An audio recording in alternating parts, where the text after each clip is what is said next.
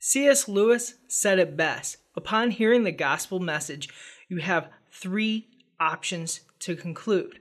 The first option is that Jesus was a lunatic.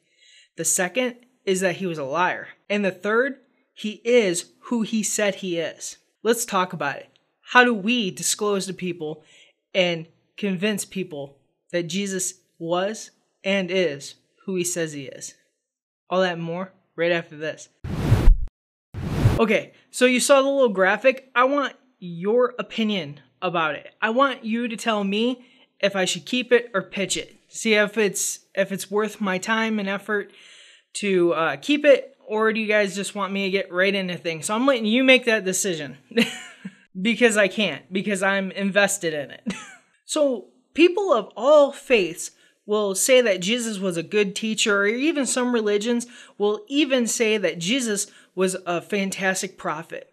But really, if you look at the scripture and see that Jesus was much more than just a prophet or a teacher or even somebody who lived a, a worthwhile life. As we read the Bible, the Bible tells us that Jesus was uh, more than just flesh and bone. Actually, he was eternal, he existed before time even began. Now, a lot of other people will argue and say, well, Jesus never really comes out and says that he's God. Like, he doesn't just say, hey, here I am, I'm God. And to be honest, I would be a little worried if somebody just came right out and said, hey, guess what, guys, I'm God.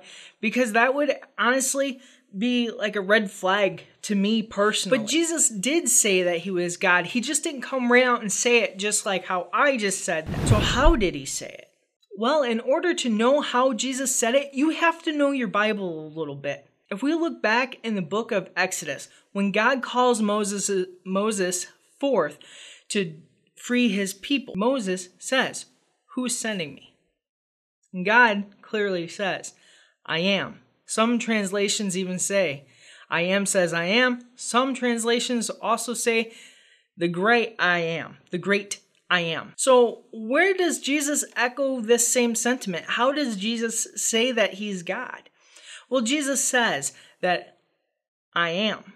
He didn't just come right out and say, Well, I am God. I mean, that would be too obvious. At least, at least to us, it would be too obvious.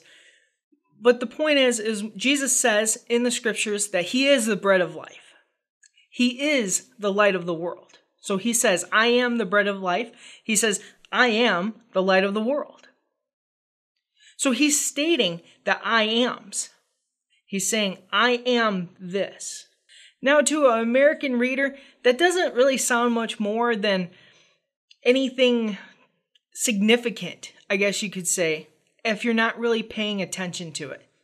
But here's the thing in their culture at that time period, the message was clear. Exactly what Jesus was saying to the Pharisees. It was spoken so clear that they were enraged and they ripped their garments and they were angry at him. If you guys are finding value in this video right now, I like to ask that you hit that subscribe button. Jesus also performed miracles. He didn't just do the miraculous just for the sake of doing the miraculous. When he did these things, he did them to prove a point that he had power over death by raising Lazarus. He had power over sickness by healing the sick. He had power over healing people if they were blind or lame. Not like, oh, they were lame, but you get what I mean. That they couldn't walk, the paralytic, the demon possessed. Even the demons acknowledged exactly who he was. So he did these things to show that he had power over these things. He even raised himself from the dead to prove he was who he said he was because nothing could hold him. But those three questions are something that we have to decide for ourselves. We have to decide was Jesus a lunatic? Was he a liar? Or was he who he said he was? It is indeed an important question that we all must ask ourselves. Uh, the coolest thing that has happened tonight is my little niece decided to accept Jesus. It's the most awesome and yet humbling thing that could ever happen from the standpoint of being an uncle because I've watched all my nieces and nephews come to Christ. And that's a really big blessing. And believe it or not, I'm really overjoyed to hear that she's decided to make that decision for herself. So, again, how do we defend that Jesus was who he said he was? We can point people to the scripture where he made these statements. As we show people, and yeah, you're to have to kind of spell it out because as a as a American reader of the gospel, we are at a very big disadvantage by not understanding the culture and a lot of the certain nuances at times. But this is where us educating ourselves in the gospel really pays off. But by you pointing out in the scriptures exactly what Jesus is stating and how he's stating it and showing people the who, what, when, where, and why,